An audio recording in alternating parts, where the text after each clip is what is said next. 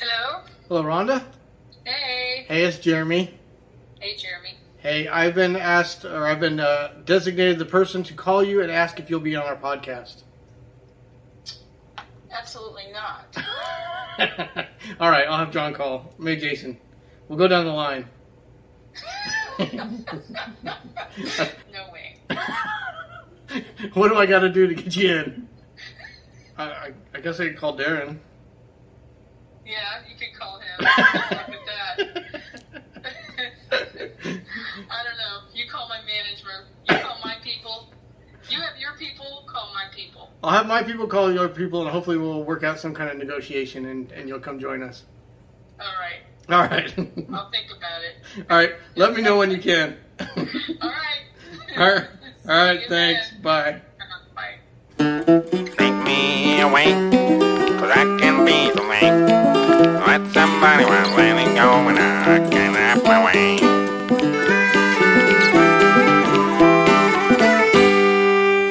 Hey guys, um, I appreciate you coming back for this podcast. Uh, I know it was hard to get your your managers to schedule this one in here. I uh, I'm a don't busy have man. a manager, Jeremy. Oh, that's You're why I my couldn't- manager. That's why I couldn't reach him. I'm a very that's what busy you, man. That's what you always tell me is you're my manager. I would never say that. You know what? do. I don't I'm want very glad to be here right now because my wife has allergies at home.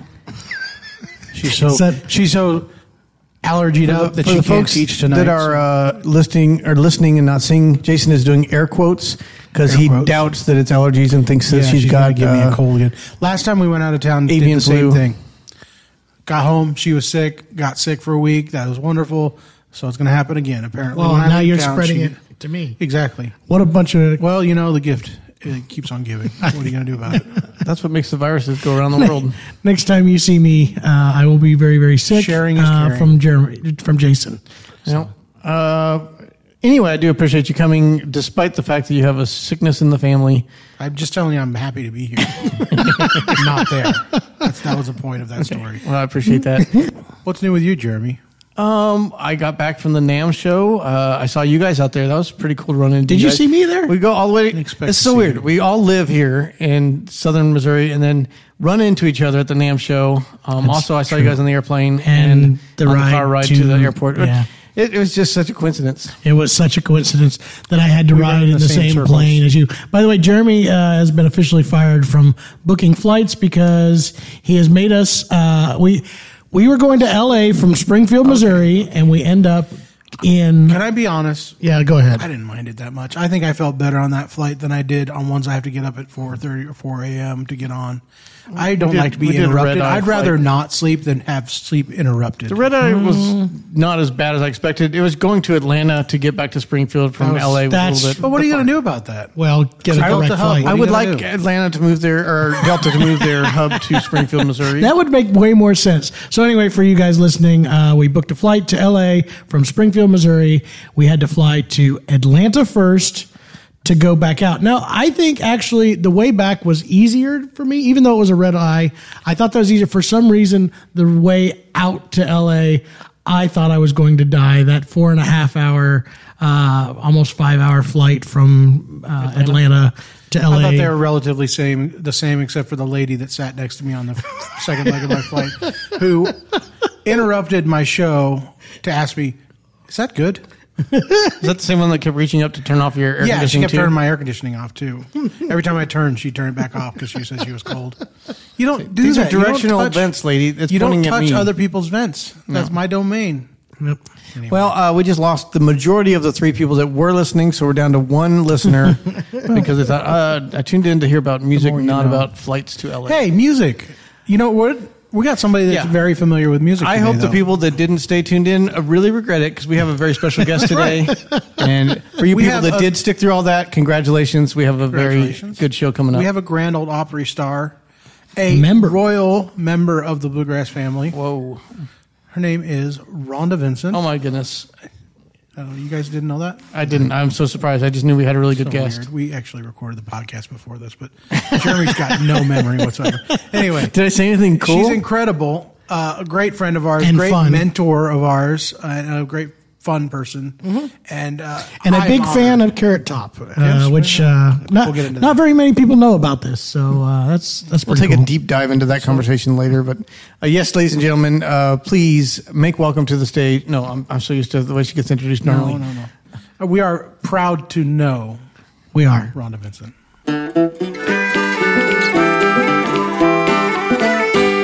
Welcome back to uh, the Acoustic Shoppe Knows People. And no, we're not talking about these. We're talking about knowing people. Knowledge. Um, today, uh, we're going to talk about knowledge with our real great friend, Rhonda Vincent, who is in here and is officially, in case you guys don't know, it is the queen of bluegrass. And uh, yeah, we're glad to have you in here, Rhonda. Thank you I'm- for joining us. I'm glad. I'm glad to be here. Yeah, I, this- we probably know each other better than most people. We- so this is a per, this is a perfect place to have a conversation. we- So We it- definitely you know definitely fit into the title that we know people. Yeah. Uh, the other I ones, know, when the other you ones said is a stretch sometimes. But I think this is our first in-person podcast as well. Yes, it but- is. Yes, in-person guest. How have you All been doing them if they're not virtual. in person? We've been doing virtual. virtual? uh, yeah, we like we have this TV monitor up here that We you can send see, them equipment. and then Oh, we're like I don't- looking we don't at have to look at that. We actually look at each other. Yeah. It's going to make it hard to ask the, the hard questions. Oh yeah. this might get uncomfortable. you know what? Start off with that, Jason. Come on, hit me with It's that. hard. Rhonda, I, I'm sorry, guys. I'm losing your feed. Uh, Yeah, that doesn't work here, does it? you can try. The best part is Rhonda actually knows people. That's what we should have it be called. Rhonda knows people because The acoustic shoppe knows people vicariously through Rhonda.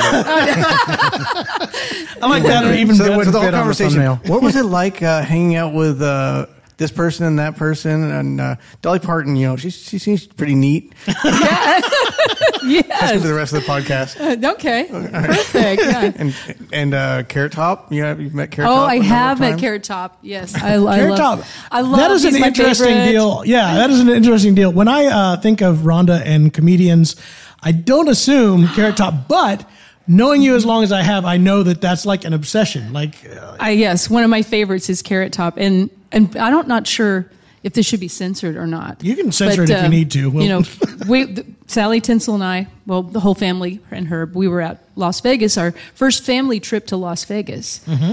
and there we are. In fact, so several things that go with this, and like here we are. That would is they, do they call that Sin City? Maybe they, they still still call it Sin City. and yes. see, people would not allow me to say this on TV and on shows, so maybe I can say it here. yeah, this is probably the best place. I can't wait to tank your career. This is be great.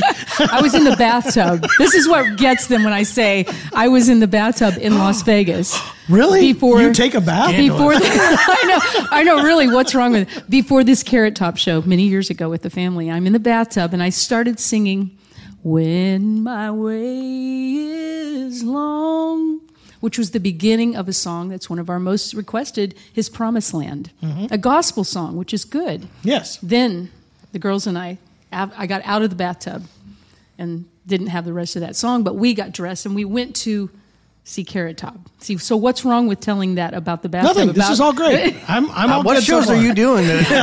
they will not. They they take that out. They will not. Said you cannot say that you were in the bathtub when you wrote that song. So I- I don't Thank know. you for How allowing. many I don't know songs what's are so- written in the shower in the bathtub?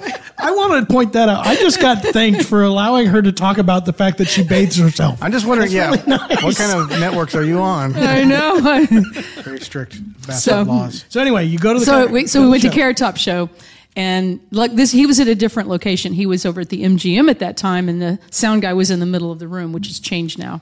Not really important, but it is to this It's all, story. about the, it's all about the details. It is. You're Well, that's painting a picture for us. there's there's yes. So we're at the MGM, we're at the theater, Carrot Top, and all of a sudden the song with Alan Jackson, "Where I Come From," Yes. there's cornbread and chicken. Well, I'm singing on that.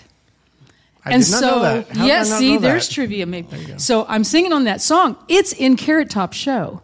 Really? Many over he plays it because he plays these little snippets of songs in his Gotcha. thing he does at the end, his his grand finale, and and he still does. So I'm like, oh my goodness, maybe we'll get a chance to meet him. Maybe this could be. I wrote, I got a the napkin, I think, and I wrote a carrot top. Uh, we're here at the show. Um, I'm actually singing in your show because I'm on that song, the Alan Jackson song, Cornbread and Chicken, and uh, we would love to say hello if possible. Rhonda Vincent. And I took it back to the sound guy and I said, Would you please, this is after the show, would you please give this to Carrot Top? And so, and I said, we'll wait around for a second. And so he took it back, and the next thing you know, they came and said, hey, he would like to see you guys. That's awesome. So we got to go backstage. We got to meet him, and the girls. I forgot they must have been ten or twelve, you know, before they got in trouble with you guys. so we'll get to that. I know we will. I knew that that would show up in this podcast. All right, go ahead. so he says, um, and he's real. And first of all, the girls, he smells so good. If you could smell through this podcast, Carrot Top. I don't know what he, what his, what his. Uh, I think it's lotion because his skin was so soft when he hugged us. His skin was so soft. It's all about these details. and he it's smells painting such a so good. Now I understand why they took you off the air with this story. I'm, starting to, I'm starting to get the picture now. Maybe this is the most erotic acoustic shoppe podcast that you've ever had. I, that's not saying much, but yes, I agree it is. So he hugs me and he says to me, Hey, do you want to take the girls back to the hotel and come back? Okay. Again, As yes. he is pouring some Crown Royal into a glass. and I said, Oh, why, thank you so very much, but I don't drink. and uh, so, and this is information. Luckily, Herb will never listen to podcasts. I, we probably told him. I was probably so excited that I kind of got hit on by Carrot Top that I was, you know, I probably said, "Honey, you'll never believe this," but he wants me to come back. That's hilarious. Good for you. I, I remember at that time the girls in Tinsville and Shelly were just such huge Carrot Top fans, and they they were over the moon. That I think you got to meet them a couple times, haven't you? We've seen, yeah, several times now. Yeah. And that and Rascal Flatts, I think, were the the two things they were Oh. most over the moon about. We have flown thousands of miles and driven thousands of miles to see Carrot Top and to see uh, Rascal Flatts. In fact, I was just telling somebody about that yesterday. How about driving them to Ohio during Christmas break to see Rascal Flatts was playing in a, a club in Ohio somewhere. Tensel found it. Drove over there and I they're in the front row and I'm sitting in the back with my arms crossed just like okay whenever this show is over you know I can go the same my father did that same thing for me because I was not old enough to drive and he drove Brent Truitt and I to who was with the SteelDrivers Yep. uh, that you know and he drove us to Kansas City to see Stéphane Grappelli and Mark O'Connor Wow. and Mike Marshall. And he we sat at these tiny little tables. He got it they would not we, we weren't of age so we could not get in. Dad took us in there sat us at the table and then he went out with his spittoon and uh, and sat and waited till the show was over that did wasn't not his style of watch music, huh? Didn't want to do it, huh?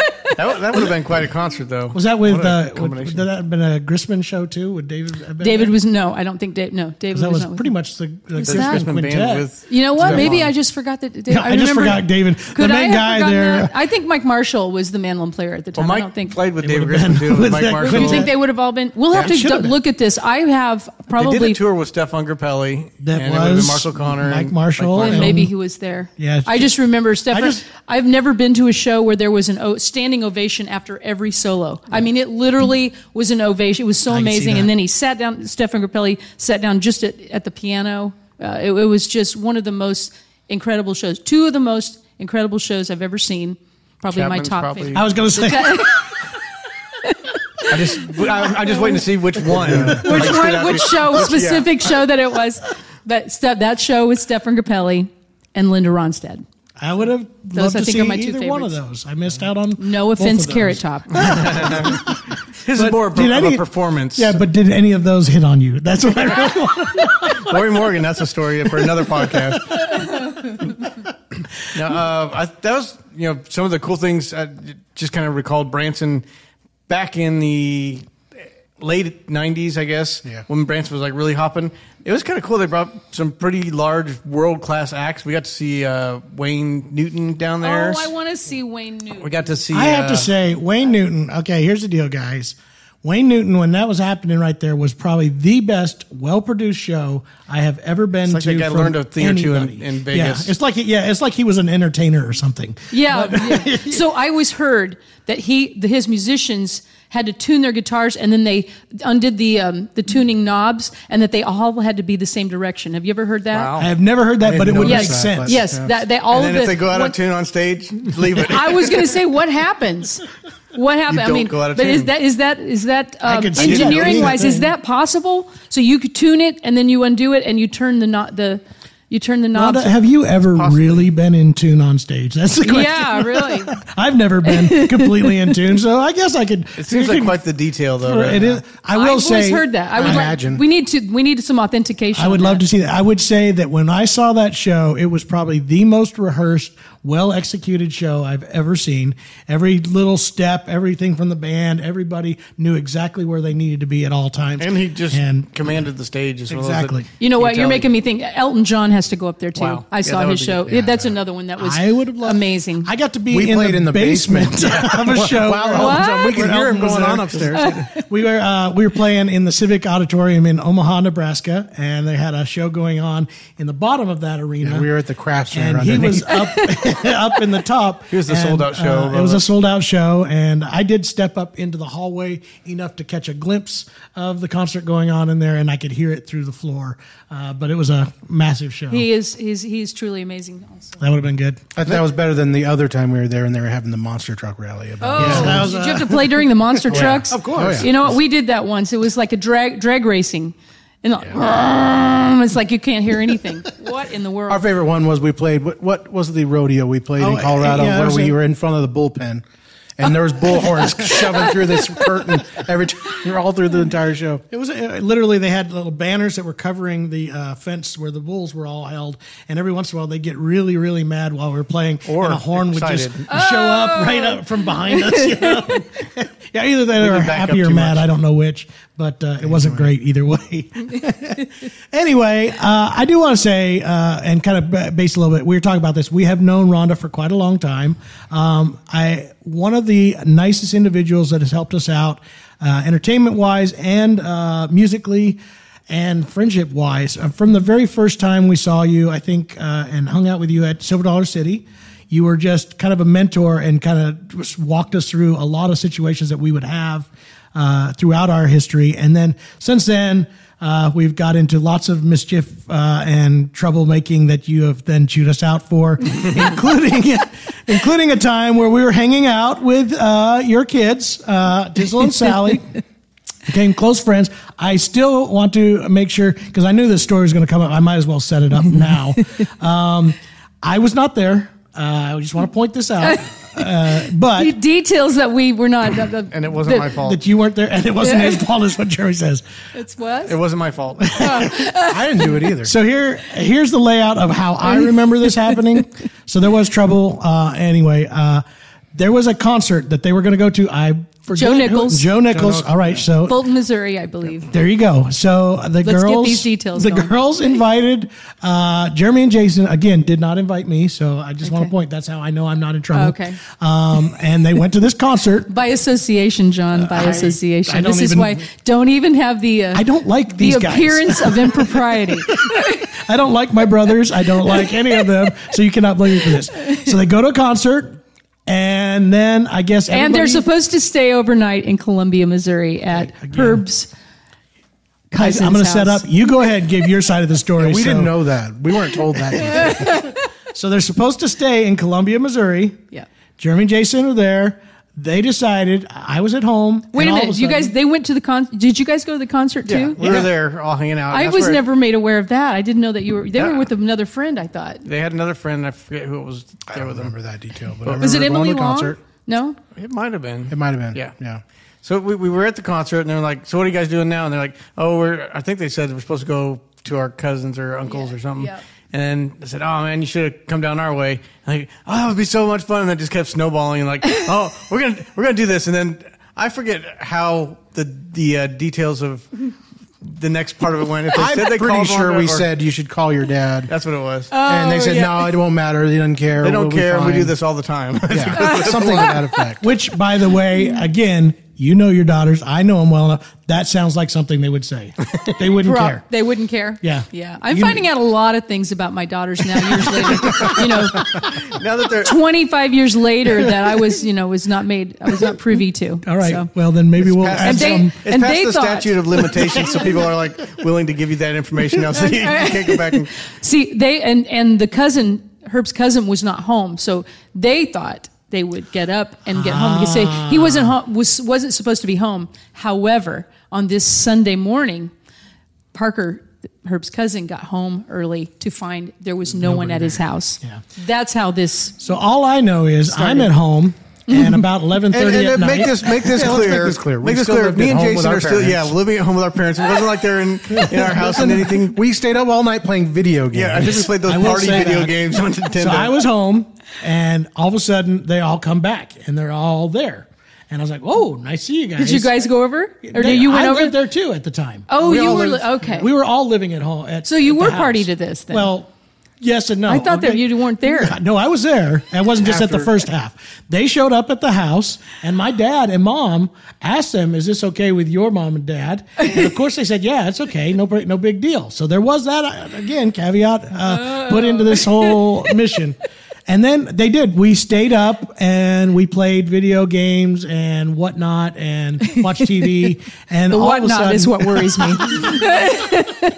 I, I promise you, as far as I know, there was nothing going on. Lots there. of soda was drank. Lots of No soda was drank. improprieties. No, no. And uh, anyway, after that, I remember at like 6.30, 7 o'clock in the morning, an absolute scramble because my bedroom. scramble. That's a great way it was to an say absolute it. It was scramble. a scramble. It- my Not a band scramble either. No, no. My bedroom was downstairs in the basement where they were all staying. And uh, the girls were staying down there. And then all of a sudden, I hear just everybody just wrapping things up and trying to get things bagged up and get out of the house. And so I come out of there and it's like, we got to go. We got to go right now. Mom called. And, we, We're in trouble. and that's what I remember happening. They got home. And then I didn't think it's still that big of a deal until we get to the festival. Two weeks later, we're playing a show with Rhonda. And I'm From standing stage. from stage where Rhonda says, I got a bone to pick with the Chapman boys. And I got to figure this out. There's a serious problem here. Anyways, so there's the story about the time we got in a lot of trouble. So there is history. Yes, there is a lot of history. We've had we've had a lot of fun throughout the years. Uh, I got to uh, hold on to Rhonda's uh, dress while she uses the bathroom. Uh, Again, that again sound weird? clarify that a little bit. There, there was a porta pot, and you were outside, Outside, the door. outside she the door. had the longest sleeves on a dress that ever existed, and we're at a festival in Washington, and she's like, "I gotta go," and she's like, "John, can you hold this?" So I'm standing outside of a potty uh, porta pot door with this balled up roll of uh, sleeves to a dress while she's in there taking care of business, and uh, I You're of course to say that. In a, if you can't talk about a bathtub, you definitely can't talk about. porta Yeah, these, are, we've, these topics are completely these off, are only podcastable. off limits, but they're on limits for podcasts. Yeah, I'm you learning guys took this. a photo of it and put it online. So I, I, guess I happened to first thing I did was take a selfie of myself holding uh, dress sleeves outside of a porta pot, which I will share later. It's going to be uh, awesome. That's so nice. I did send you a copy of it. Yes. I, I hope you enjoyed it. Yeah.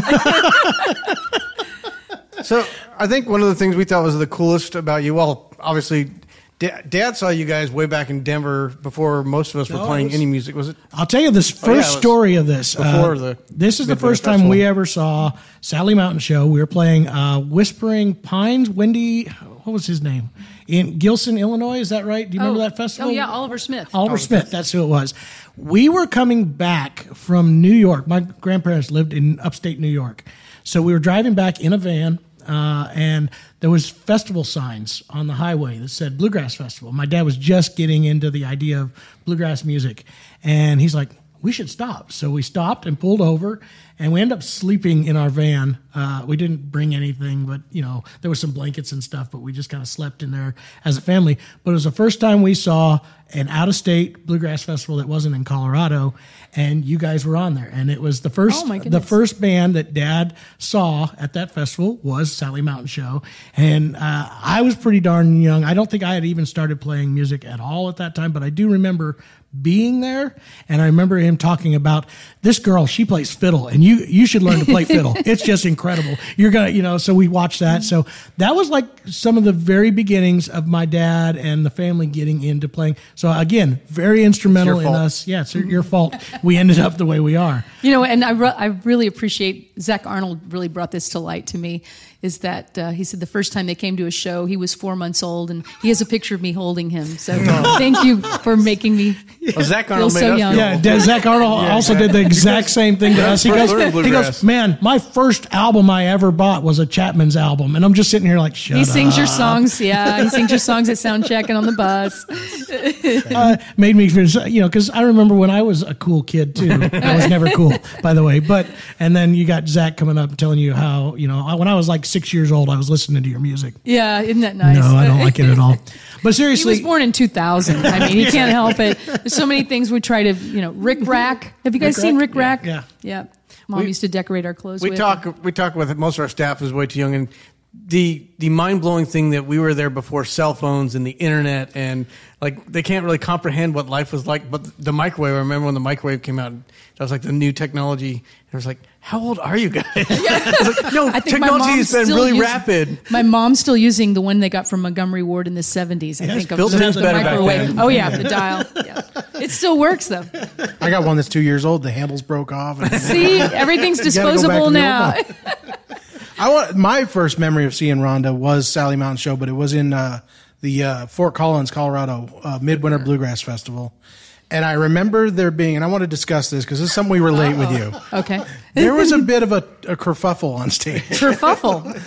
and there's a lot of stories out there of, of you guys that And we relate to Yes. of uh, some you know family Sibling rivalries sibling, on uh, sig- sibling never arguments happened to you, did it ever? going on during the shows and after the shows. Oh, So let, let me I'm clear, let me make this clear to you so that you're able to open up. I gave Jason a black eye five minutes before going on stage. Mul- so our city. multiple times. oh no. So now your turn. now that I've shared, yeah.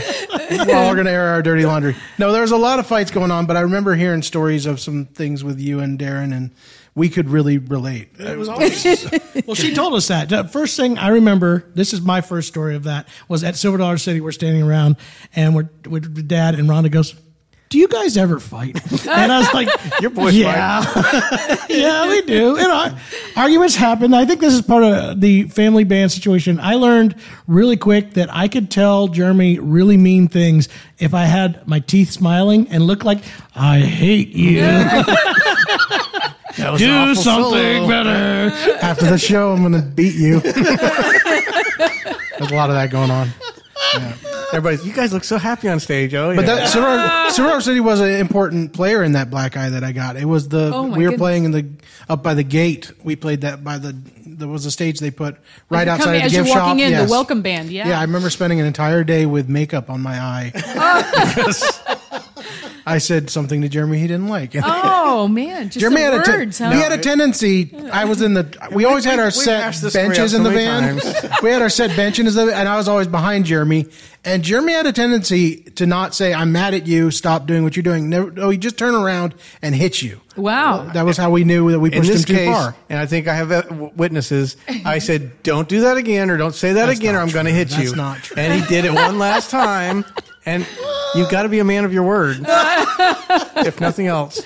It was Gilson, Illinois, when one Sunday morning, and Mike and Bull Harmon were in a car. We were our motor, our camper was up where we were looking exactly into the car, and they are absolutely punching and punching back. They had a fist fight too. in the front seat of that car, and then as Lord Lori came and say, "Hey, we're on," and they both just fixed their clothes up, grabbed their instruments, and went and did a gospel show. And those guys are tough. Those punches were probably harder than ours. Yeah. well, that was the beginning for us of the no face rule. Uh, from then on, Oh, that's was a no, good idea. There was no allowed to be punched uh, above the neckline of any shirts. And uh, How about yeah. a no punching rule? Well, we can't what do happened that. to That's, that? That's not a thing. no Three, punching. three boys that spend the entire day in a van together. It's just something's There's going got to be punching. Uh, even to this day, we uh, we still no, we don't. We don't punch anymore. There's no punching. No, but there's, There's a lot lot of of foul foul language with each other. What? You guys John. use foul language? Uh, never. No, it was actually You stupid head, You stinker. big old stinker. You. So I guess Rhonda's not going to share any. No. No. Bad, do you guys ever fight on the road? I mean, I'm sure there was constant fighting, but I mean, there's eight eight years between Darren and I, and 12 years between Brian and I. So really. I did not know that. yeah, I know I'm- that Brian showed up with a broken arm. and I just assumed you did it. Oh, thank you. That's yeah, another football good had story. nothing to do with that. that was another good story. We never got to play any sports because of Brian. Yeah. Uh, Dad. Oh, Dad I use bet him that's as an right. always use of an example of you can't do it. broken finger. worth Yeah. it. Did you know? So on his left hand, his ring finger, he broke at football, and so they had said we can either we can either sit it to where it's straight, or how would you like it? Luckily, the the surgeon, Dr. Glenn Browning, you probably know him, and he was aware. So Brian's ring finger on his left, he had it curved so he could still fret the mandolin because he had he had a choice concern is- right before surgery. Yeah, he said, "Oh no, no, I want to be able to play." So yeah, that's if you have that decision to make, it's good good oh, to know. Oh, It was it was a example at least of why we weren't allowed to play sports. He'd just always bring that up. Oh, yeah. you know, it could really put- set you guys. You break an arm or something. Look at Brian. Yes, that's well, and he broke a lot of stuff. So, very good example to have. Must be. So, uh, not everybody knows, and you know, uh, well, a lot of people do know. You had a big stint. Uh, you know, obviously, Queen of Bluegrass. The ba- family band started out country, going into bluegrass, correct? With because you had Sally Mountain show was going on a radio show. Is this correct? Well, it was. Remind me how it was. Yeah, this is. I mean, years ago. Well, the family traced back five generations of of music, or I'm the fifth generation. But at that time, it was, um, you know, my my dad and his uncles. So they were the Foggy River Boys, or I forgot what they were called. And, and so they were playing dances. So whatever acoustic or maybe electric guitar was just coming into play. So when Sally Mountain Show was born, that was my grandpa Bill, mom and dad, aunts, um, my aunt Catherine, Uncle Pearl, cousins Joe and Ricky. Plus, there were other people. There was Al White on the fiddle. Jack Heron was a comedian. Um, you know, so many others. Phil Baker, Boyd Halford. So our very first documentation was a TV show that we had in right, um, 1967, long before you guys were ever ever thought about. Uh, you don't so, know how old. so 1967 this is the sally mountain show they were together before that but when we had that television show that's when they named us the sally mountain show it wasn't just the vincent family Mm-hmm. uh, we were on at i think 5 a.m every friday live on tv with the farm report so Gotcha. that's that's when it, the first documentation and i was five and would sing you know and so here we are and it was mostly uh, more acoustic country, right? well, it was more that direction. It was a mixture at that point. My dad played every. He played electric guitar. He played banjo. So ba- and he had probably only been playing banjo two or three years. But dad played fiddle. He played everything.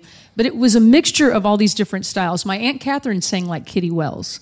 She to this day, if she sings to you, you think Kitty Wells was in the room. Awesome. But then Grandpa Bill might sing a Bill Monroe song um, you know, Dad might sing Porter Wagoner, Uncle Pearl. So there was a this many varied of styles that that was presented, and I think that's something that I've carried through is these different because that's what I grew up with. There was something for everyone, you know. Um, depending on who the there's so many different people it brought a bunch of different styles. Not just saying i'm within the perimeters of country i'm within the perimeters of bluegrass. So there were all these different styles. Uh, we ended up after my grandpa passed away it was mom and dad and i as the sally mountain trio we played at uh, marceline missouri at the frontier jamboree uh, which is why I, tr- I started playing it. Um, you know, when I was six, I had a snare drum. That was my birthday present, and I was the drummer for the Sally Mountain Show. so when are you going to hire your first drummer for the uh, new band? Well, yeah, I'm thinking about. I'll, I'm gonna be. I'm gonna ponder that for a while, John. are. I'll, I'll ponder that. But I, I saw a picture recently. I had no idea there was any picture of me playing the snare uh, with. Uh, I think it was with uh, Shot Jackson. Um, Awesome. Sho-Bud, so pretty cool. That is really cool. That it's this is simple economics. I started playing mandolin because when, uh, I was eight, the Buck Cody, the proprietor, decided whoever didn't get didn't play an instrument didn't get paid. Now all of the musicians Nothing like pay for motivation. I know, right? So, and well, and there were a lot of wives that were singing, and I was just singing and not really playing much. So that was anybody who doesn't play an instrument, um, and each musician got ten dollars uh, for this Saturday night. And so Dad said, "Here's the mandolin." Here's G, C, and D, and you're going to be playing this for two and a half hours every Saturday night. So, um, started playing uh, there. Uh, it's 1969. We went to our very first bluegrass festival in Ottumwa, Iowa. And that's when I think the focus, you know, my father had a car wreck when I was two, paralyzed from the neck down, not expected to walk, said, Lord, give me one good leg and I'll drag the other one. And that's exactly what happened. So he gained his mobility. But I think that was a, that was a, a real turning point to where we were doing country and we still did some dances and electric guitar and that sort of thing. The focus then became bluegrass because he could take his family, Sure. play, and then you know made a living at, at some one point. Darren came along, and night, yeah, I guess that was '69. Uh, Darren was born. So then you're starting to do all those, and then you start uh, you uh, get to start working with Jim Ed Brown. Correct? Well, that's yeah, that's Quite a years few later. years later. 1985. yeah. I'm skipping around. Yeah, I'm boy, gonna- you did skip around. You went you went from 1967 to 1985. I, Nothing, nothing consequential happened. yeah, nothing happened that's worth it talking about at that point. I know, We only I- have so long to talk here. I know, I Rhonda. know. You It's gave us a hard out, so uh, we're, There's a lot of stuff in between, and here I am today. no, you got to do. Uh, you did get to go out on the road for a long time with Jim Ed Brown, and was doing more country stuff. And I remember you talking about this, and uh, your dad talked about it too one time of having Alison Krauss be your fill-in for that time period with the with the family band. That's right, six months or, or more. Because when I came back at October of '85, um, she traveled with us. Uh, continued. We played twin fiddles. I don't even think she was singing at the time. I think she was just playing. That's awesome. And uh, so we, at that point, yeah, traveled together. And well, I saw a picture and I looked at it. It's like, wait a minute, because she wore my clothes and our hairstyles were very similar. And and uh, it's like, wait a minute, that's not me. That's Alison with my family. So, no, a, Who's a that wonderful, girl with my A family? wonderful time, yeah. So getting and people are, are astonished by that. You know, growing up with her. Well, I'm ten years older than her actually. So here's here's a little tidbit that, that's kind of current that cracked me up. Now that I should probably never bring this to anyone. I said no. Let's keep. don't this, worry, we don't have. let's Uh, keep we, this. We don't have we have like fives of, of Okay. people listening to this thing. So Let's keep great. this under wraps. So there was a post recently uh, of the, I think it's Bluegrass Life, and they made a post of the women. It was Alison and me and Sierra Hull and all these. I, I can't remember what the post was from. Maybe the first of the year or something, a new year. Uh, no, it was National Women's Day. Day. So all of there's probably, I don't know if there's 9, 12, 15 women in this picture. Well, the comment, if you go back and look, it's this person was appalled. And I received the greatest compliment of my lifetime. And I sent this to Alison too, because her, I said, Alison, we have just received the greatest compliments of our lives. because on that post, a lady is appalled. She goes, Why is it that you only post pictures of the young, beautiful women and there's no one in their 50s or 60s? I said, man, is this the greatest compliment in my life? because Alison might be in her 50s and I might be in my 60s. Might be. Not going to say that I'm for not, real. I'm not even touching this one with a 10 foot pole. but do you see? You guys are but definitely you know, in your 20s. you guys really know are. that. You know what I'm talking about, don't you? No, because So nobody go ever back and- mis- nobody ever mistook me for being young or good looking. Don't go back. Do not. Don't go be telling that lady any different either. We should, we should do a whole episode on the comments we get. They're, they're nothing that we would write home about or call friends to celebrate. So uh, anyway, I'm going to bring it back to your tour. We're jumping back to 1970 now. now. Yeah, which year? I'm, I'm confused now. I tried to bring us to 2023. I- I won't do it. No, I but We're refuse. not saying any specific year, so you don't know what Yeah. year this is really. So you're out touring with Jim Ed Brown, country music, full Yes. on. Yes. Then you come back to doing bluegrass again. I did. I, I hit a thing and said, "Am I going to?" You know, Herb said we would only be married a year, so Herb said, "Okay, I can work anywhere. Either I'm moving to Nashville, like he was still living." In In, Kirksville. in Kirksville, and I mm-hmm. was in Nashville, and we were just meeting in the middle somewhere occasionally. And he said, "This is not working. Either I'm coming there, and I'm going to move there. We're moving there, or you're coming back home. One of the two." He said, "I don't care which one it is." And you know what? Bless him for never saying you cannot do this or you can't do that. He always Who's was going to pay for his golf? If That's right, or fishing. this is true. But yeah, never once, you know, but Again, I get to say that because I know he's not going to hear it and he can't yell at me for this later. well, and let me just say, at uh, you know, early on, he was the guy working five jobs and still allowing me to follow my dream. So, you know, people they don't really know about that part, and, and you know what? I don't want to give him too and many. having Sally and Tensel to take care of. yeah, Mr. Mom. Yeah, you know, he was he would work. He he always said, "Listen, you you take care of the kids and you clean and, and cook and that sort of thing and I'll take care of everything else. I'll work. And then it didn't work out like he thought. See, I wasn't there to cook and clean or take care of the kids. And, uh, and I'm off, you know, following my dream here. And he's there working. Uh, and now he's, uh, I always have to say he retired December of 2022. And I at first was very upset about that because he booked me. Yeah. And I said, and I'm thinking, how dare you? Because you're fishing and booking me at the same time. What are you going to retire from, right?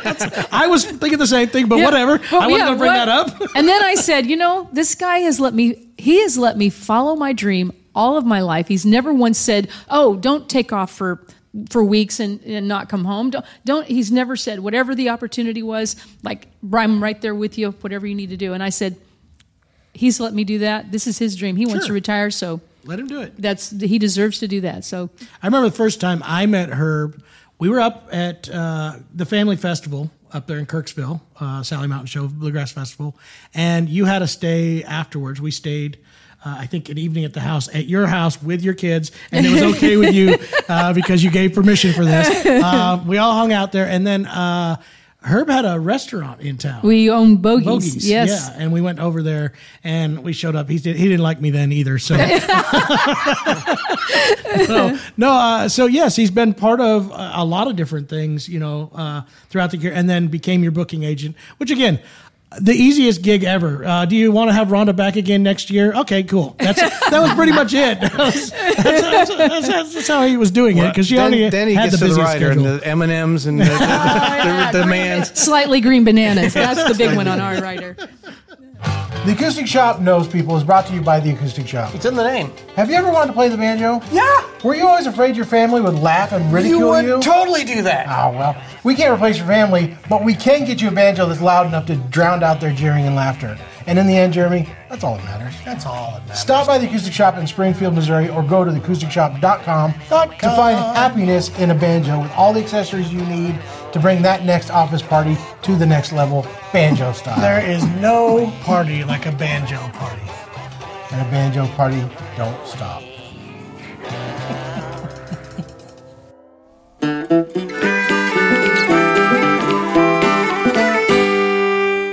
That's when I, I left Jim Ed Brown, October of, of 1985. The day I left, he said, I want you to swing by the house, get your last check. He talked to me for two or three hours. He said, Listen, um, you really need to be in Nashville. If you're ever going to be seen, if you're ever going to do anything, you need to be in Nashville. And he said, because he always, Jim Ed was so great to me, and he always believed in me, and he always featured me. And I mean, my first night on the Opry, this was April of 1985. And here he's the host of the segment. He did the song somebody else was on, and he turned to me and he said, You're going to do the next song. What are you going to do? I mean, my first night with him was at the Grand Ole Opry, and he featured me that night and, and every night, and just amazing. And always encouraged me, wanted me to play. You know, here's uh, I, I want you to play, I want you to sing, and just was such an encourager. And and uh, but he he did not want me to leave the band, and he did not. He said, "Don't leave Nashville. You need to be here." But luck, but I went home, and what I did, I wrote letters actually with pen and paper. I know we email now. We didn't have that. And did you use cursive instead I, of? I used cursive. I did not print. They probably couldn't read it. This is probably what happened. But I wrote letters to all of the bluegrass labels at that time, mm-hmm. Rounder and Rebel and every label. I wrote them, and I got rejection letters from everyone except for one, and it was Rebel Records. records. And I have that album. New Dreams and Sunshine, and they allowed me to. That was my first official, I guess, recording on my own. Bela Fleck and um, well, so many uh, Was just it Russ Barenberg played? Russ? Barenberg was playing guitar, and and I think Roy Huskey or Darren. I think they shared. I think Darren played some of those, and I think Roy Huskey came in and played on some of them too. Um, but anyway, that's that kind of became that was the the very first time that I so I basically was traveling with the family, but started recording as a solo artist. I don't know if that's what you're getting to. No, I have nothing what I was getting to. I'm just going through this, This whole is because there's, so- there's so many cool things with with Rhonda throughout the years um, that you know. we'll have to do a hundred of these podcasts to get everything get in. them all in because uh, you did and you did solo stuff and i'm still following it and i became a huge you know rhonda vincent fan i was doing all kinds of following you guys and uh, watching shows um, and then Uh, then you did a country career for a while with Giant Records. And again, me and Jason just pulled out this album the other day, the Written in the Stars album. I love that album. Oh, I think it's one of Yeah. it's one of the greater country albums. Uh, you know, it was just at a time when there was a lot of stuff going on. I can't find my copy of that album because I the have one. I, the only one that's on probably Spotify now up. is Trouble Free. do you want that's cassette? Do you want it on cassette or Cassette, CD? yes. My Jason? truck, no, no. my truck doesn't even have a CD player. no anymore. CD players anymore, even so. Yeah, but those are those are great albums. Those two, yeah. Uh, uh, both of them uh, fantastic country albums, and you did that for a while, and then I remember the big move. Rhonda's coming back to bluegrass, and that's when I think, I think it was we played the first show maybe with Well, I played. We played a couple shows with you in the bands leading up. I want to say um, I know uh, Bull Harmon was playing guitar. Um, Yeah, if you think of Rage, you can Yes. find all the names. Well, I can't because that's how I came up with it, or Herb came up with the name. yeah, I can't remember Rhonda, Rhonda. Audie. Alan. Al- yes, Alan no, When I saw you, it was actually Bob Black. Uh, that was after. Yeah, that wasn't the very first For- one. yeah. So yeah, Yeah, it wasn't the very first. first. was. Alan, Joey, and Earl. Yeah, Alan Jones and Joey, Joey Winneman. Winneman. Yep. and Earl. Earl I just Husey. remember going to every festival and you were introduced the wrong way every time. It would Roger. be either Roger oh, I or know. I was Raji. like, okay. then all of a sudden it was Rob, Bob, and Bull. So I got rid of the J and just made it Rhonda and the Rage, and that got made it easier. And that was a that was a big move because everybody was talking about Rhonda's come back to bluegrass because there was a it was a those were significant country albums. I mean, Randy Travis on some of those Yes. cuts. Dolly and, on it. Yeah, and it's just it's country as what was happening in '90s country. 96 era. and 98, I think, are the years those came out. So that's you know power, and then come back, and then that's officially I think when Rhonda was declared the queen of I think it built up a little after that. I'd, I'd like clarification on this story. Uh, and this, I, I, I'll preface it by saying get it. Rhonda is probably one of the. She's for me an example of like hard work and just you, you have kind of this insatiable drive to just be doing stuff to to keep furthering your career and and growing. Um, but we had heard the story that uh, Martha White was obviously huge history with bluegrass music with Les Flatt and Earl Scruggs and um, sponsoring blue, uh, bluegrass music in general. But there was a pretty big gap there where they weren't associated with any artists. And the story was that Rhonda basically went and worked up the Martha White song, kind of just made her way into a board meeting or some sort of meeting with the Martha White people and just kicked off the song and said, "Hey, we want to be the new face of Martha White in bluegrass." I like that story a lot. Is that better than that? I love that. I wish I had known that a long time ago. That's not how it Uh, happened? Well, it, sort half of it, sort of.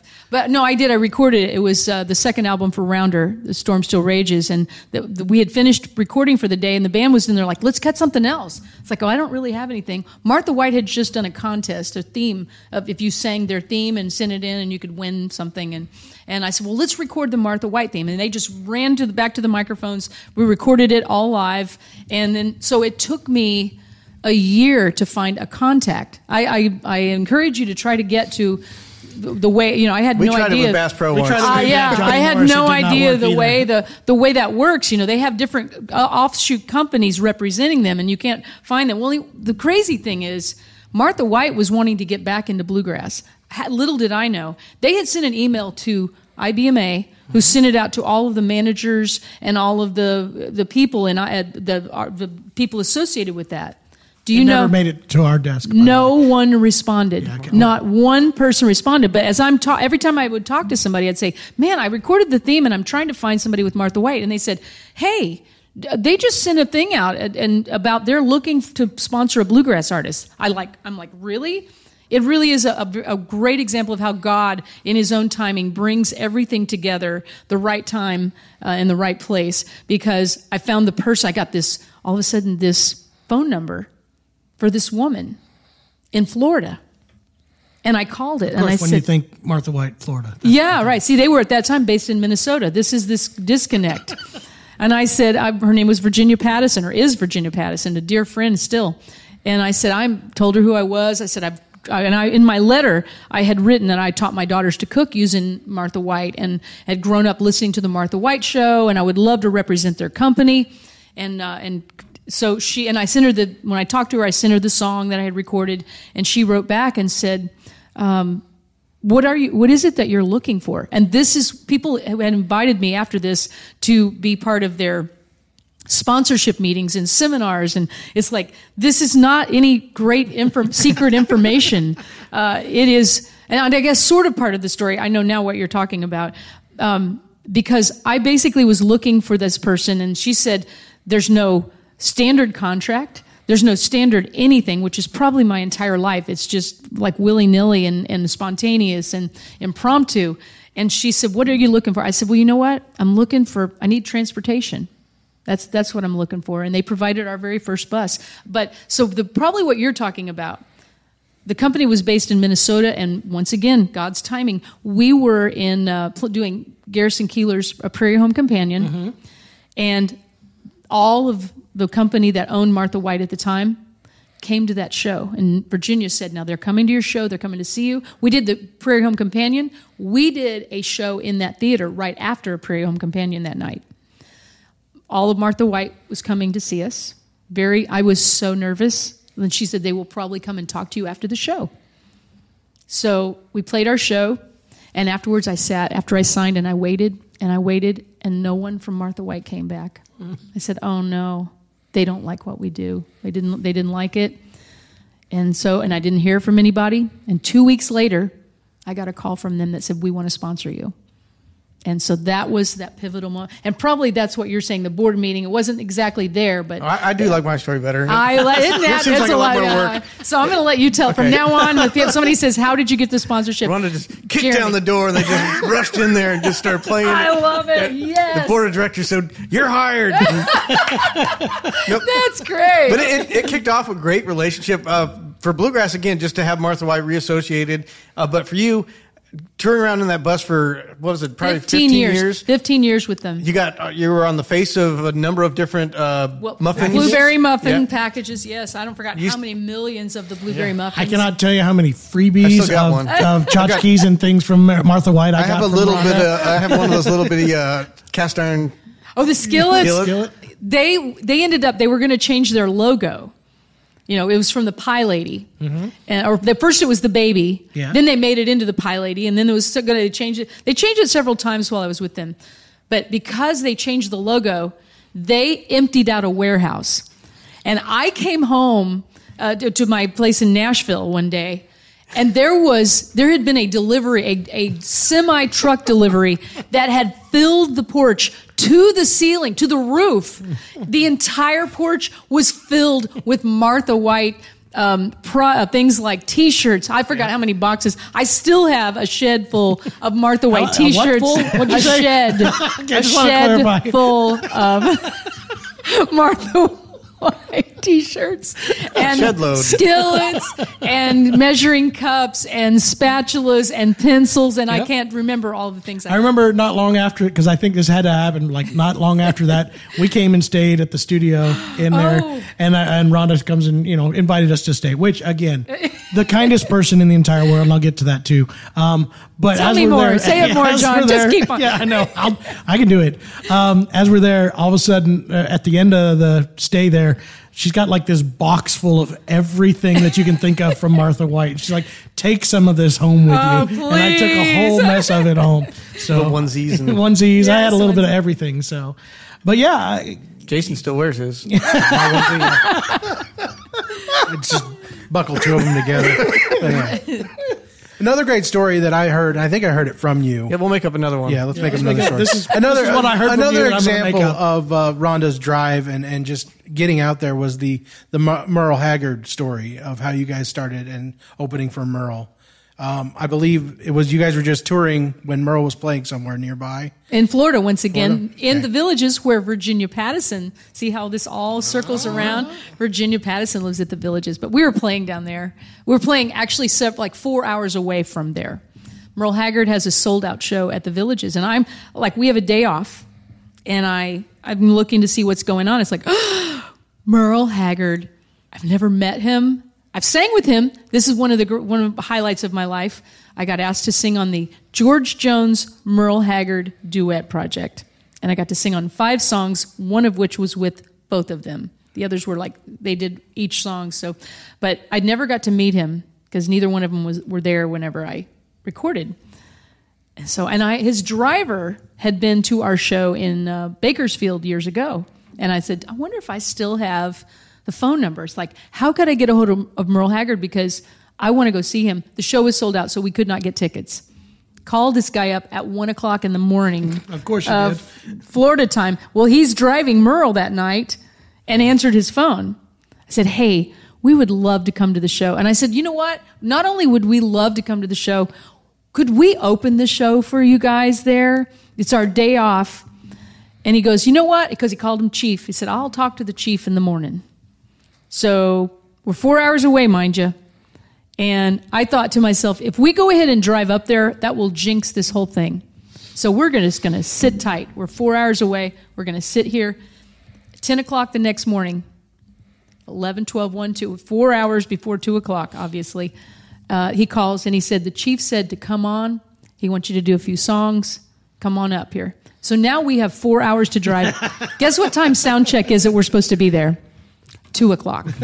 Two o'clock. I wake up the driver. I said, "We have to go. We've got to get to the villages, and we got four hours, and we got to be there by two o'clock because Merle Haggard said that's when we're supposed to be there for sound check, and we're going to open for him." I wake everybody up on the bus. I'm so excited, and that's we got to meet him that night and take pictures. So well, when we arrived, when our bus pulled in, his wife Teresa came over to my bus and said, "Hey, come on over and talk to Merle."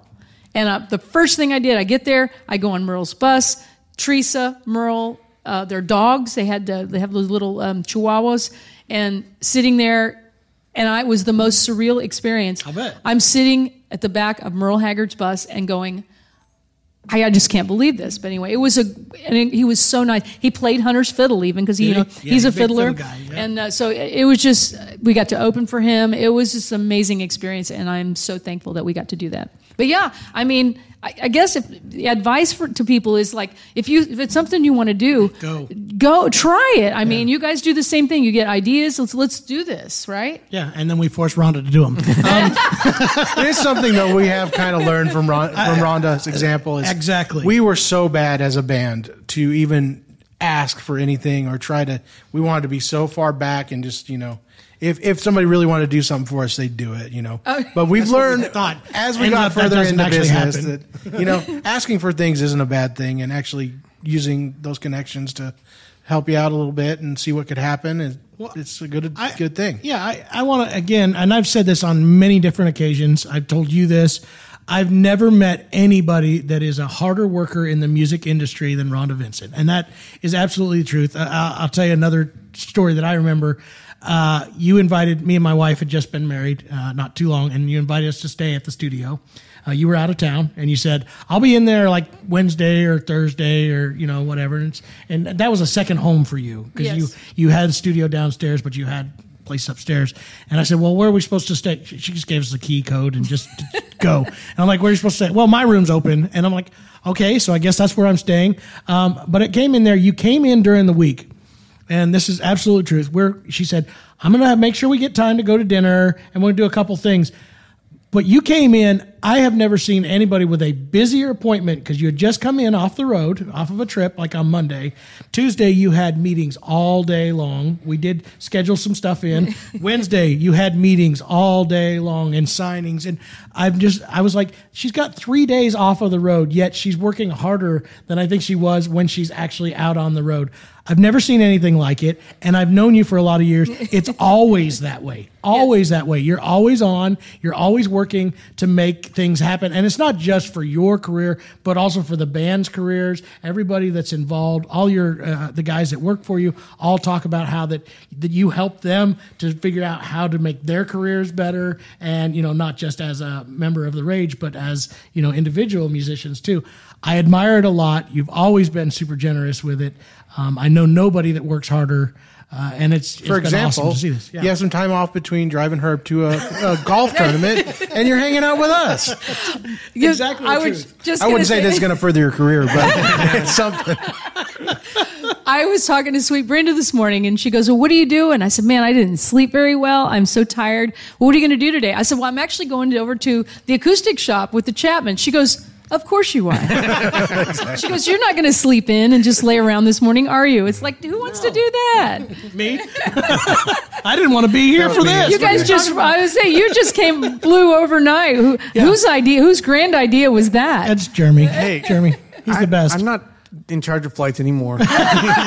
you handle it. Well, I don't want to handle it. I just I want to complain about you doing it. So That's more fun, isn't it? absolutely. Doggone it! If I had somebody to do that, I could complain about it. Jeremy is all in on this. By I the way, guess you it's are. it's it's it, for the first time we got to uh, we got to have some upgrades because Jeremy's got these cards now, and then we even got to go in the Delta uh, Lounge. the lounge. Oh, I've never this gotten to last do time. that. Oh, we did. It, Now, let me tell you, there? that's an experience in there. Well, so what is it behind, behind those doors? I've never gotta- seen that you before. gotta go. You gotta What do do you this. get to do? So, so I went in there. because we had that red Foot eye massages? flight. We, oh, Pretty they probably have close. them. This is the red eye flight, and we like we got a hotel for the day because we had the entire day of Sunday waiting Doing for our nothing. flight. So like we should try to get some sleep. So we did that, and then we got bored sitting at the hotel. So we're like, oh, just go to the airport. We got there about nine thirty, and then our flight didn't leave till One we o'clock. boarded at twelve a.m. Ooh, So we're hanging out. Jeremy's like, well, we'll just go in there. And he's got enough points to get us all into there. Nice. I'm telling you, behind that deal, they got this. Uh, this was, uh, by the way, at the LAX airport. So it's probably a pretty nice, an extra nice fancy. one. So we get this escalator up into this grand room. Yes. They've got a buffet up there Ooh. with food. They've got multiple uh, coffee makers that Private showers.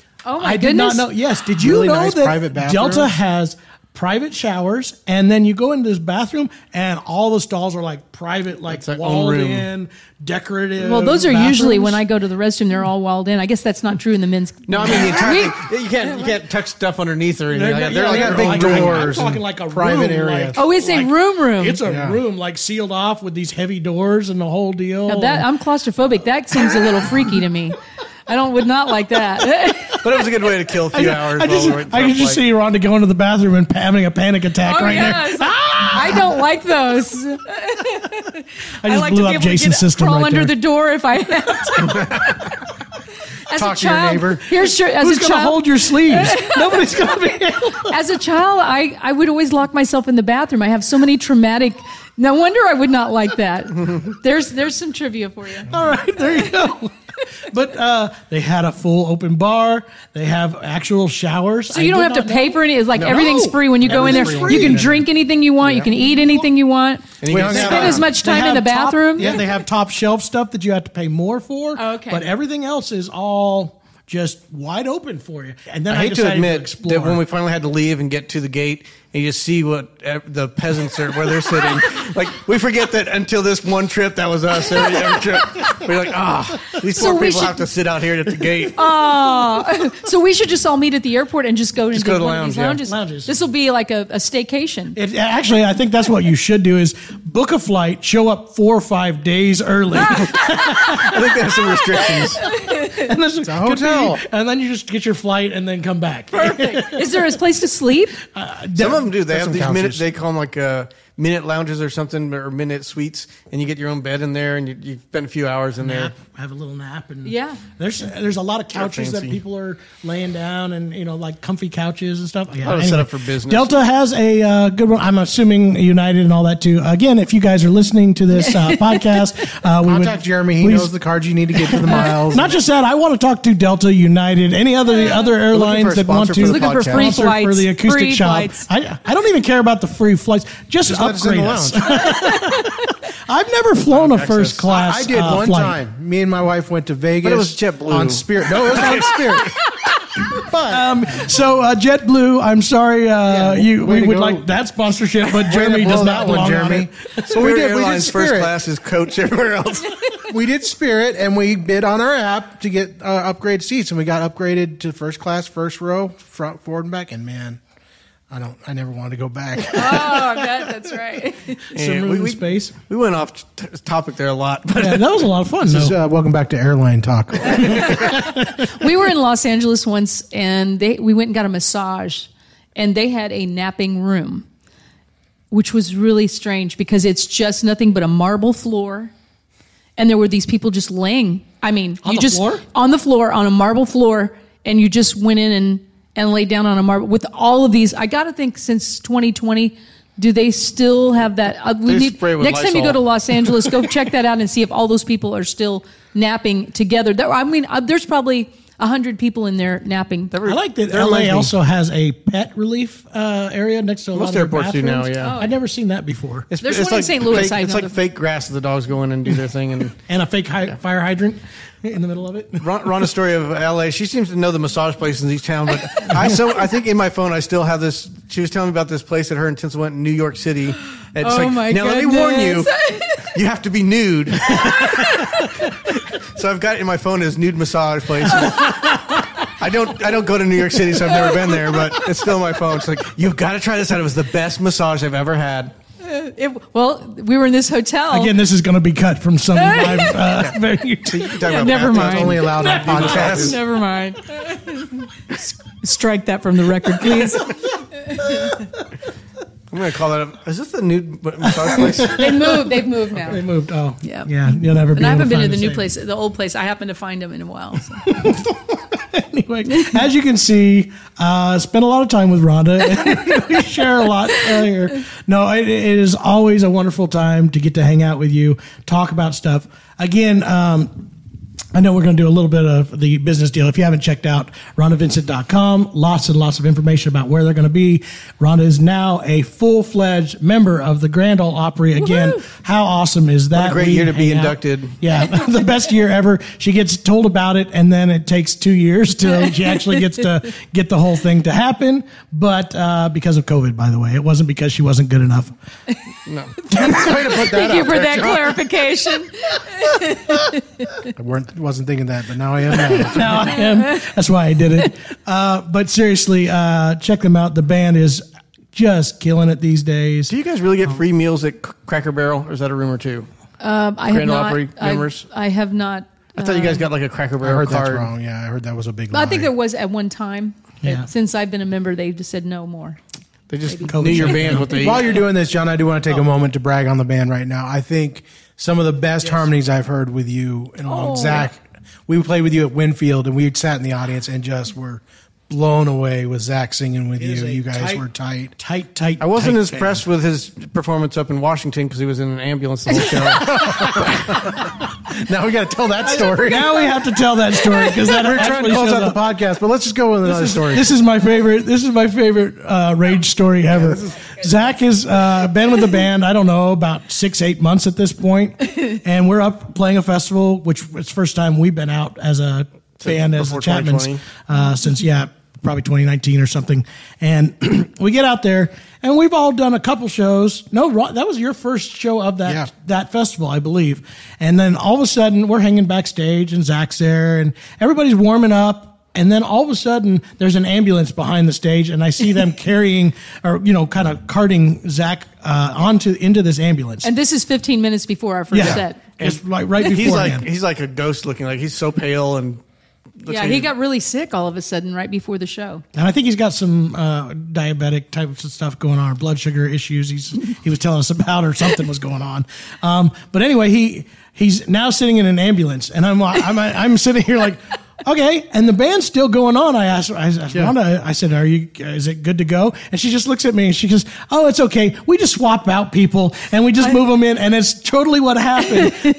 All of a sudden, we got one moving to guitar, one moving to here, and it just it was like a dominoes game or something that we just swap out players, and they just walk up on stage, and then they release Zach like 30 minutes later because they got his blood sugar back up and the whole deal. And I'm just standing out in the audience watching the whole show. She's just gone on with this whole show like I think nothing. the majority of the audience didn't realize that No. they're one of their main singers and harmony guys was in an ambulance backstage. Like the Like show must go on. going on. But yeah. that's part of the uh, again uh, a great thing that's going on with this band right now. You have is they're all so so talented that you are swapping people out when they can't make a show. You just go, all right, well then I'll move you to here and you ch- you play this, and all of a sudden you've got the, a new band that's the same band. They are. I love that we have this these options. It, it gives us such a variety, different sounds, different things we do. And just for the record, so as Zach is in that ambulance and driving, so they they want to give his sugar up, and they gave him a ham sandwich, and this he's it has mayo on it. Really, he doesn't like it. And so they're giving him the sandwich. He's like, so he's sick. He's in an ambulance, and he's like, they're trying to make him eat this, and he goes, but I don't like mayonnaise. And they go, eat it anyway. and they made him eat a ham sandwich. That is this the whole crux of that that he remembers from that is that they made him eat a ham sandwich. No, not an anything else. That he was sick, he could have died, but that they made him eat a ham sandwich with mayonnaise on it. That is what to this day drives him crazy. but no, I, I feel so blessed to travel with these amazing musicians. And, you know, Mickey Harris on the bass, 20 year member. And I mean, he can virtually pick up, you know, any instrument. Uh, Aaron's Aaron McDaris from Hartville, a fellow I don't Missourian. care for him very much. he uh, he worked here for a short amount of time. Ends up his work ethic not that great. Just kidding. I'm absolutely Ronnie's kidding. much better. some of our talent. So Aaron's on banjo. He's been here 13 years, and you know those guys are there's the veterans of the group, and then you know we have regrouped in the in the last few, I guess, a couple of years, two or three years. Uh, Jeff Partin joined us on dobro now three years as a member of the Rage. An extremely versatile musician. I mean, plays Jeff everything. is the guy. Yeah, he's like what do you call that? The the utility He's, man. he's absolutely a utility man. they, I with him in the band. I if somebody's like, I'm sorry, but I can't make it this weekend, or not usually on a weekend, but at the Opry we get to, you know, uh, we'll switch around a lot of times. And if that's the case, Zach can't make it, or whoever can't make it. Um, Jeff goes to guitar. Zach might go to banjo if Aaron doesn't come in for the Opry, or or Jeff is an amazing bass player. Whatever we need, Jeff can pretty much cover that. Except for fiddle, he said he doesn't. And you know what? He even challenged himself and us the other day. He's thinking that he is going to learn a triple fiddle, the third fiddle, I know and he be can able. do it. I, well, that you know he can. Yeah. Yeah. you know he can, and and it amazes me that he wants to do this. Right? Why would he need to? He plays everything else for pity's sakes. Just because he can. Yep. Uh, I, I want to put my name in the hat for filling in for Rhonda when uh, I've done it. Like in our band, I, I've seen her parts. It's true. yes, you have, haven't you? and then we have so Zach Arnold, who we've been talking about. He's uh, he's about to uh, his second anniversary. When we announced he joined the Rage, we were actually at Silver Dollar City on Mother's Day. And so he's about to uh, to make a have an anniversary when we, we go back to Silver Dollar City. But he is a premier vocalist Mm-hmm. in bluegrass music, and he, you know, he's only he was born in he's only 22, I guess. Well, we're not going to date He's this or anything. Yeah, he's just he's just very young. He was born in 2000. Just let me say that.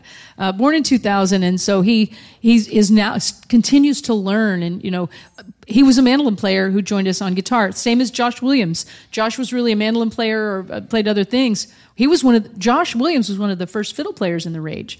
So another guy that plays everything. Yeah. And um, so Zach brings all of these exciting, this excitement of this youth and uh, new things. Hey, I want to do this, and I love that. I love the the freshness of that. But his his vocals and the harmonies that he brings. That's you know when your when your own daughter comes up and said, Sally said, "Wow." Um, I've never heard your harmonies any better. It's so true. I, that is very Absolutely true all the exciting. With, with Jeff and Zach, they bring this um, just amazing sound. And then most recently, I mean, just weeks ago, uh, Adam Haynes joined us on fiddle. Mm-hmm. And once again, one of the sweetest men that I have ever met. I absolutely, like Aaron said, has never heard a bad word said about Adam Haynes. Yeah. And let his- me fix that.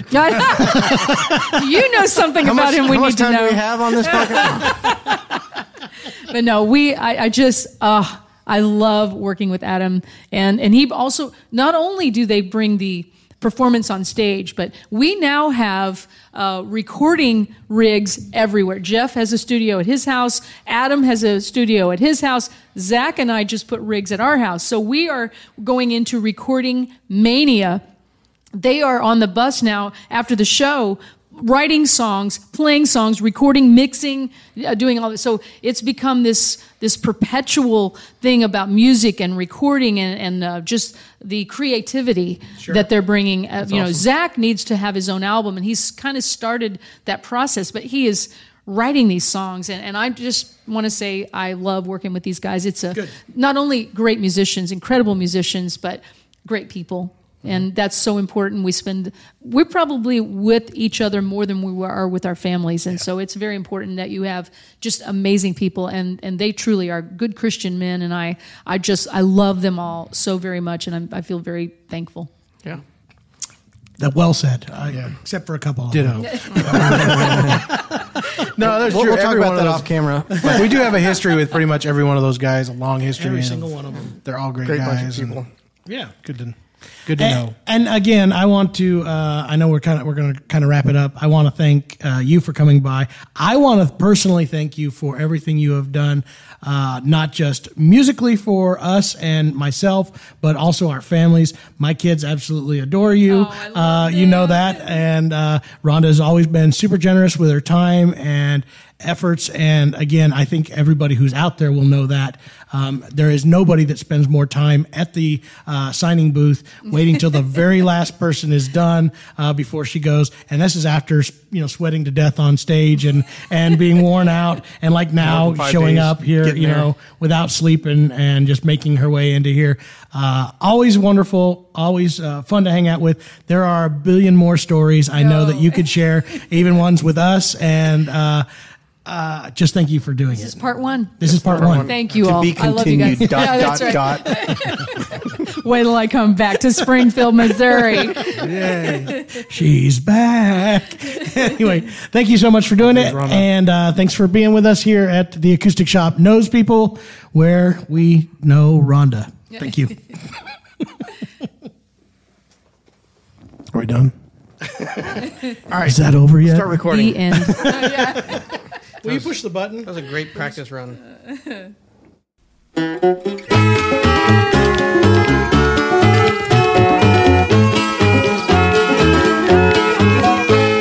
Guys, that was a lot of fun. I did the intro, so you should do the outro. Go.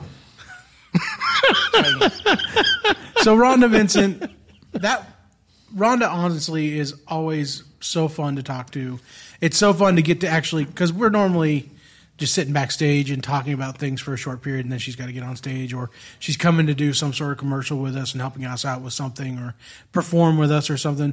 This is the first time we really got to sit down for a long period of time and talk about things other than the TV show, which again was shorter than that. But so great to talk to her and get to know her a little bit even more better. Even more better. I think you know it sounds like we're just trying to uh, suck up to Rhonda by saying how generous and nice she is, but honestly, we've been out to eat with her a normal time, a number of times, and she's got to be the biggest tipper I've ever seen. Like she treats the wait staff like people should treat It- them. Like, enough that I want to actually become wait staff. like a lot of times we'll go to restaurants and I'll just start bringing the plates out just so that I, I normally Rhonda once they gets a everybody set the plate down, I'd go back again and pick them up and set it back down for them. Say, is there anything else I can do for you, Rhonda? And I hold my hand out like this. No, I, I have to say, to me, one of the uh, most cherished friendships uh, that I have is her and her family. Uh, All of them. Uh, I've been just we really, didn't get really great into very much how close we actually got. Well, with she her said there's going to be a part two. Oh, part two. We'll get into that, but yeah, getting to know her family and hanging out with her daughters for years and years and years. as well as her brother. And and good job, Jason, with trying to instigate a fight conversation with Rhonda. and wanted to hear the She was I know you wanted to. She had wasn't none gonna- of that. She wasn't going to. She's wait, she's writing a book, I think, uh, as a, like one of those the exposés, and she's keeping all the juicy stuff for the book. Will you wait when we get when we get Darren in here? I know Darren well enough to know He'll go- that he'll go that down this. Rhonda's popped him in the eye before. I mean, come on. We've all wanted to, right? It's Darren Vincent. He deserves it sometimes. That was a really good podcast. So I'm so thankful Rhonda did it. Um, I can't wait to find out what our next guest is going to be. It's so fun to learn that we actually do know people. I, as the booker of this podcast, can also not wait to know who the next person is. I got to get on that. And also thank you for Delta Airlines for the new uh, sponsorship that they called mid show. No, they and we didn't. have free access to all. God, I wish that was true. worldwide. That would be so line. awesome That if would it did Keep happen. on it. and they have moved the hub now to Springfield, Missouri. So Ooh, sorry. Atlanta. You've got power. yeah, the podcast man. Power of podcast. All right. You know what we should do is we should do it just like Rhonda did and just show up in their office and play them a demo. That We should do the story story. that was a Oh, fake yeah. story and uh, actually do the real one. Jeremy made that one up. I don't know. what he did with that. anyway, thank Rhonda again. Thank you guys for being here. Thank you for listening, podcast people. Yep. And uh, what you know what, call guys? If you can just share this podcast with one person, then you all also will know people. Uh, we it's not just us that knows people. You know people. You know people that may like this podcast, and if you could share it with one person, that's really going to help us grow this channel. And Yeah. I, I Um, thought you were going to say. to. I thought you were going to say if you could just share this with one person, then that would be one person that would hear this podcast. One more person. Yeah, we got to do our duties as podcast hosts and say, please rate this where you get your podcasts, um, like and share it, and uh, It's only going to get better from here, folks. We're just waiting. We're just waiting for the audience to grow before we actually get good at it. but it never gets better. All the stuff. By then, they're too invested to give up. It's like when you're in a As good as movie and it's like, this, I can't finish this movie, but I've already put an hour into it. I, I got to finish it. This is like that last season of all the ma- major hit uh, television Lost. shows. Oh my God, Lost, Lost. where You're just like, It's like I know this isn't going to end well, but I've guys, been- hold on, I got to go jump a shark. Get it? I got it. All right. TV show reference. Thank y'all. here. Yep. See you later. Uh, bye bye. Please play the music now. The Acoustic Shoppe knows people. Handmade by Trent Pruitt, Hinkley Hinkleston, and Jason Chapman for The Acoustic Shoppe. Theme song written and performed by Ophir Koren. And please remember to rate and review us on Apple Podcasts, Spotify, or wherever you get your podcasts.